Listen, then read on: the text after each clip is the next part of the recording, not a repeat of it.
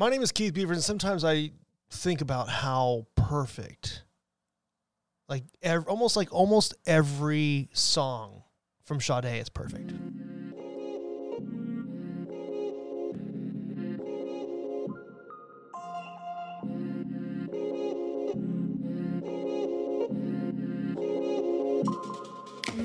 What's going on, wine lovers? Welcome to VinePair's Wine 101 podcast. My name is Keith Beavers. I am the tastings director of VinePair, and I know you're doing well. I hope you're doing well. You doing well? Good. So let's wrap this whole thing up. We did organic, we did biodynamic, but what is sustainability in wine? Like, what does that even mean? Is it part of the whole thing? Is it separate? Let's get into it. Today's episode of Wine 101 is sponsored by Frei Brothers, a certified California sustainable wine growing ranch in Sonoma County. To earn this certification, Frei Brothers must meet 144 vineyard and 105 winery best practices. And to be nice to the neighbors and the employees, all while growing high quality grapes and making premium wine. Talk about overachievers, am I right?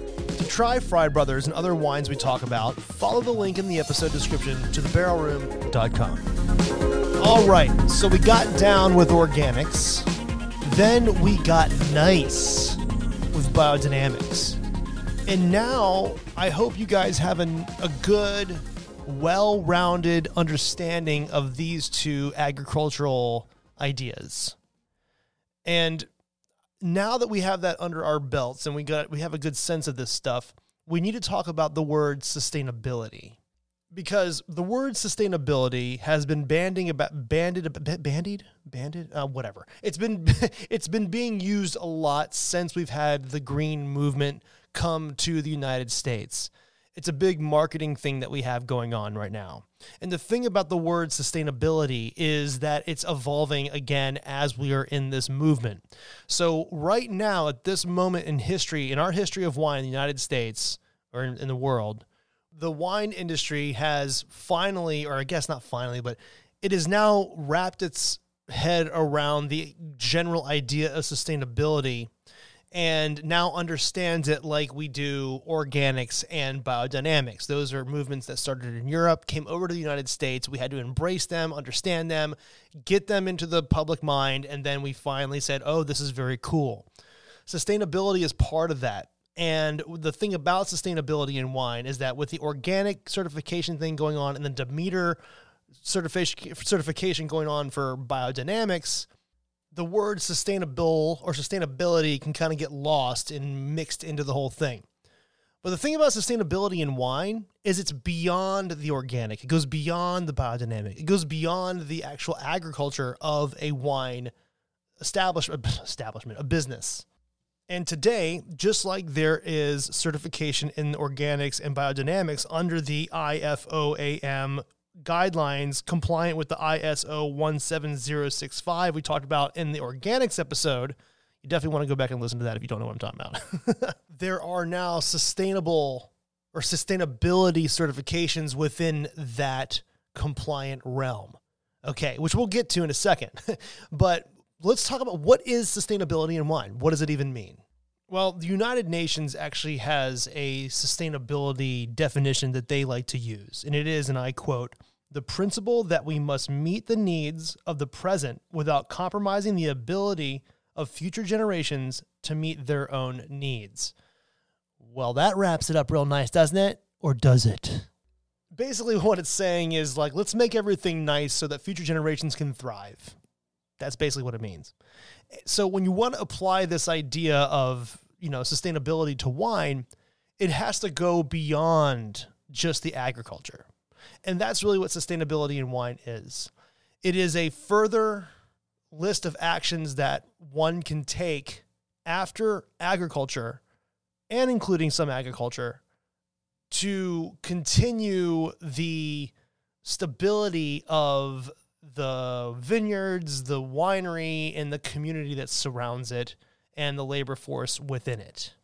It's sort of like when we talk about organic agriculture or biodynamic, that conversion we talk about, how it takes like three years, I think it's four or more for biodynamics. This is a conversion for actual business. Whereas, let's say in a winery or a vineyard, they were using NPK for many years and they had a they they did the three year conversion and now their vineyard is this living organism.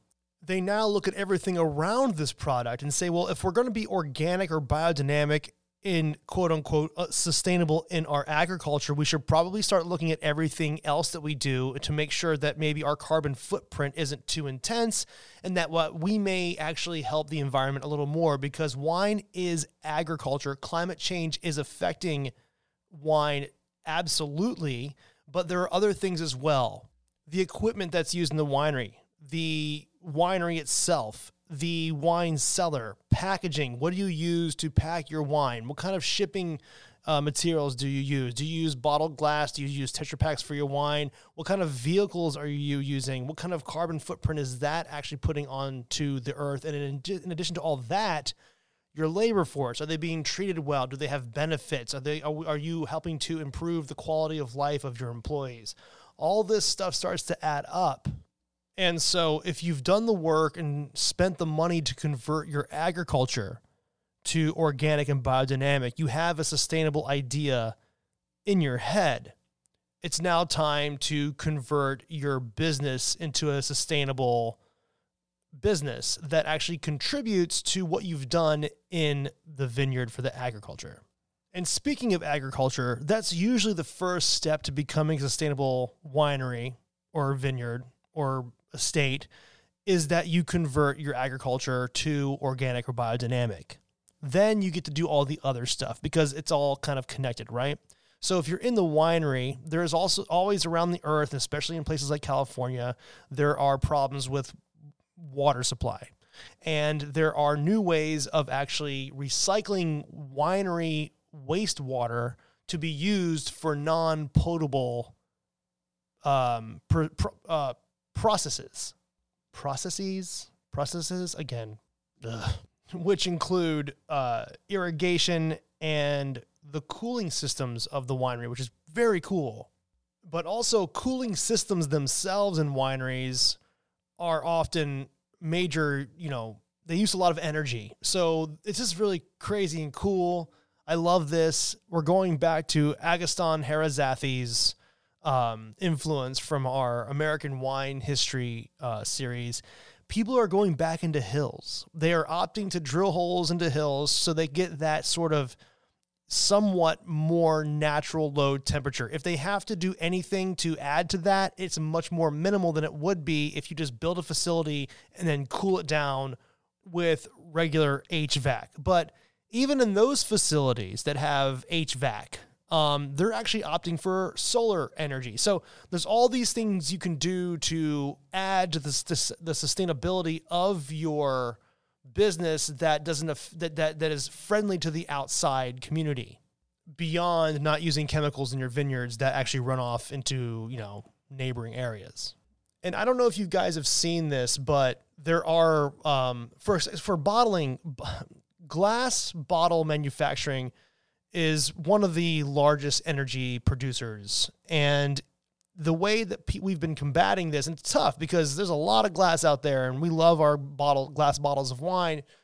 Um, but they're actually trying to lighten the bottles um, using different materials. You, you, there's more wines in Tetra Paks these days. There's more box wine these days. All of these things will help with the sustainability out there after things leave the vineyard.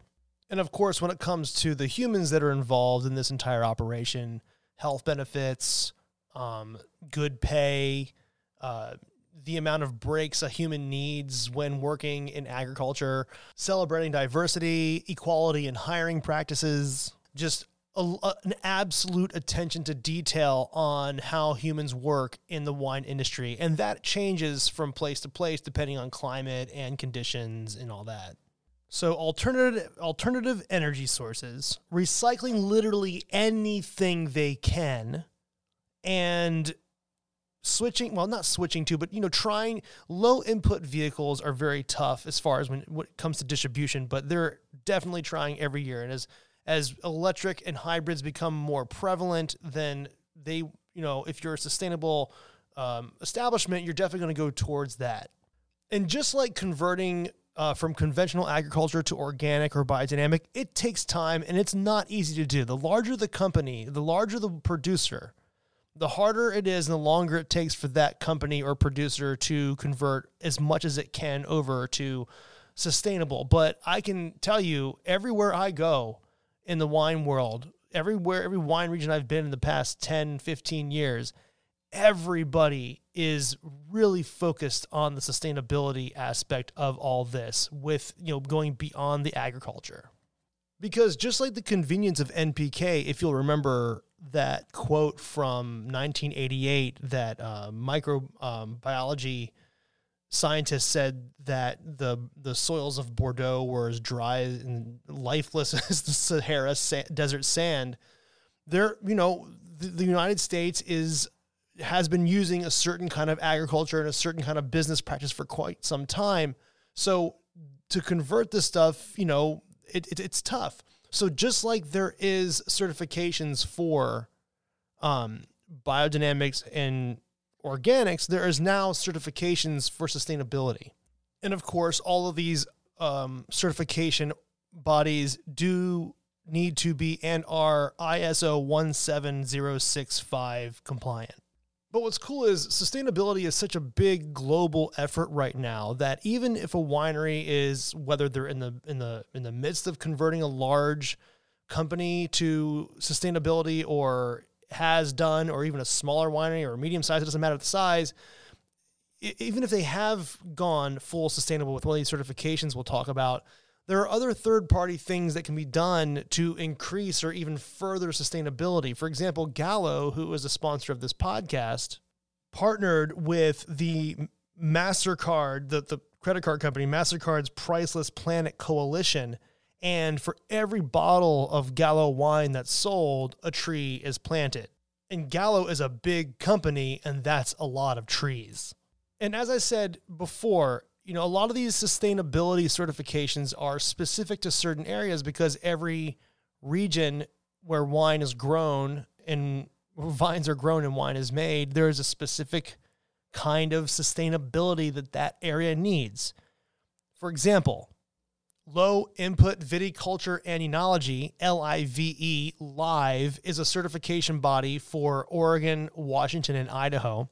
California, big state, has a bunch, of course. You have the General California Sustainable Wine Growing Alliance that has certified California sustainable certifications. Sonoma County, big popular wine growing re- place, region, has its own Sonoma County Sustainable Farm Grapes organization. And of course, Napa has something called Napa Green, and you can have a Napa Green certification for a winery and a Napa Green certification for your vineyard. There's also a large certification body called SIP, SIP, Sustainability in Practice, which is another certification process. I, process. I see a, I saw a lot of winemakers in uh, specifically Paso Robles, but that area in the Central Coast. There's a lot of SIP going on down there. And the cool thing is New York State is now in the beginning stages of creating their own sustainable certification. There's also the LEED certification, L E E D, Leadership in Energy, Environment, and Design. That's the kind of that helps wineries with their structures, like uh, insulating their businesses the right way, trying to do it, you know, with less impact, uh, less carbon footprint, carbon footprint impact. And then, of course, there is, I mean, of course, but there's also Salmon Safe, which is a water quality protection certification.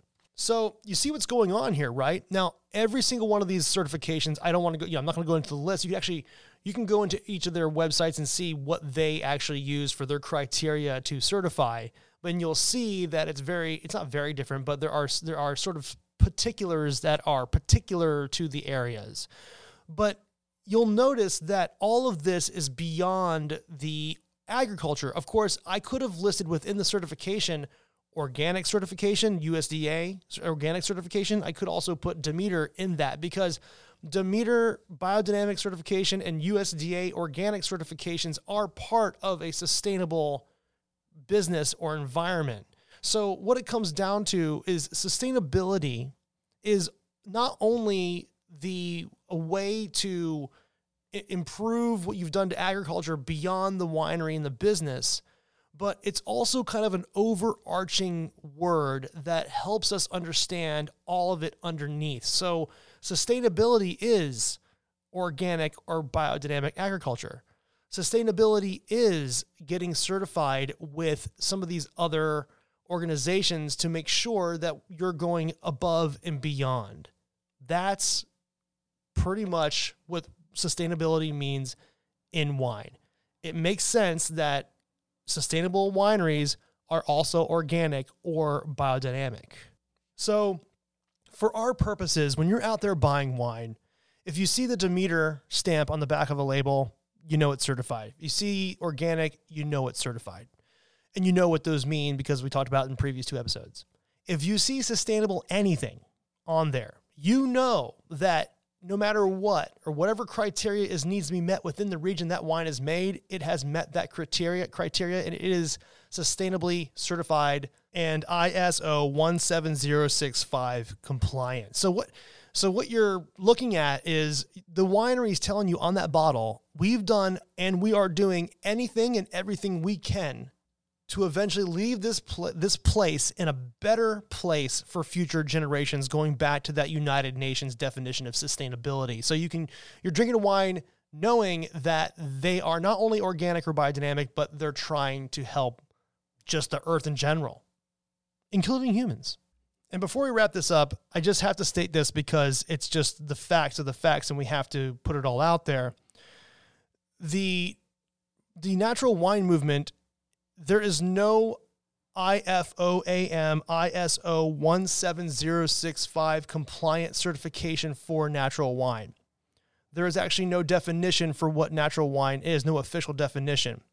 So, just so you know, natural wine does not necessarily have to be biodynamic certified or organic certified or sustainably certified natural wine is its own thing. I am sure a lot of the winemakers that make natural wine are within the realm of these, but there is just no certification for it. There is a certification for organics, biodynamics, and sustainability. Also, just like certifications in organic and biodynamic, sustainability certifications are great and they're good for the planet, but just know that just because it's sustainable doesn't mean the wine is going to be awesome. It, it's up to the human to make the wine awesome. And it's up to your palate to decide whether that wine is awesome or not, no matter what kind of certification it has. All right. So I hope this really wraps it up for you guys, gets this all clear. So when you're out there and you're drinking wine, you got it all, guys. You have all the information you need for some of the most popular terms in wine today. I'll see you next week.